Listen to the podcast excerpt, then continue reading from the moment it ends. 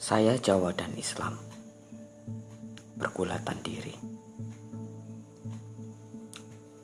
Jika boleh mengingat Pertemuan saya dengan Islam dan Jawa mungkin sejenis pertemuan dengan diri yang menggetarkan. Dan hingga hari ini saya masih merasakan getaran itu. Yang sayangnya bahkan hingga sekarang ternyata Saya masih berada dalam suasana itu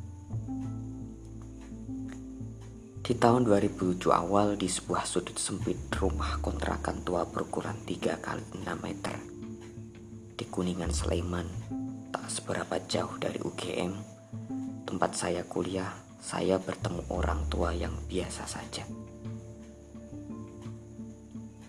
Ia yang bernama Pariono dikenal orang sebagai dukun pijat yang tak laris Waktu itu pinggang saya sedang bermasalah. Saya menemui orang tua yang bahkan masih kesusahan membayar kontrakan itu memijat saya dengan kesabaran dan juga kearifan.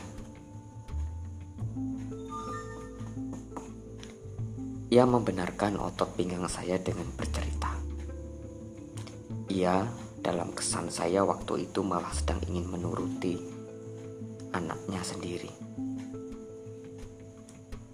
Ia tiba-tiba bercerita atau tepatnya memberi ujangan yang anehnya tidak terkait pinggang saya melainkan terkait diri saya.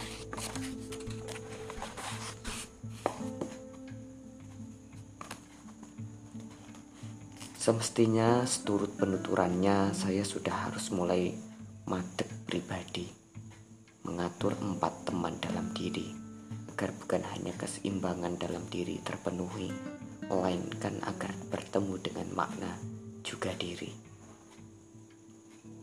Ia menderet teman dalam diri itu dari teman merah, konco abang, kuning, konco kuning, hitam, konco ireng, dan putih, konco putih. Kamu harus menjadi pancer bagi sedulurmu yang berjumlah empat dalam dirimu itu. Cecarnya dalam nada rendah Ujangannya sore itu membuat saya terperangah, selain karena menyentil rasa identitas kejawaan saya yang memang lama saya gelisahkan. Ia sebenarnya dengan lebih parah sedang meruntuhkan seluruh atau setidaknya sebagian apa yang saya pelajari secara kukuh di bangku kuliah filsafat UGM. Apa yang saya dapat dari kampus tua tempat saya kuliah hari itu menampakkan banyak lubang dan retak yang hanya sedikit memberi harap ikhwal tanya tentang pergulatan pencarian diri.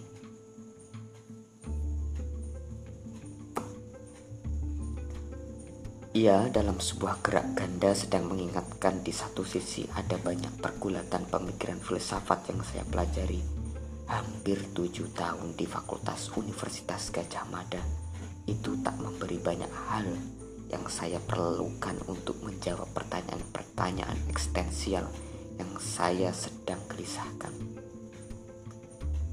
Maupun di sisi lain saya mulai tersadar bahwa kampus yang saya banggakan itu bahkan tak terlalu memberi ruang perkuliahan yang mengajarkan bangun pandang dunia masyarakat Indonesia alias filsafat masyarakat yakni masyarakat tempat saya tertanam di dalamnya.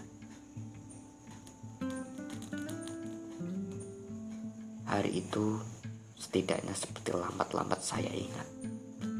Saya Irfan Afifi alias orang yang sedang menenggelamkan diri dengan unggukan diktat, jurnal, makalah, dan buku-buku tua berdebu ikhwal pemikiran filsafat dunia hingga akhir masa-masa kelulusan saya sedang tidak mengerti apa-apa tentang pemikiran filsafat masyarakatnya.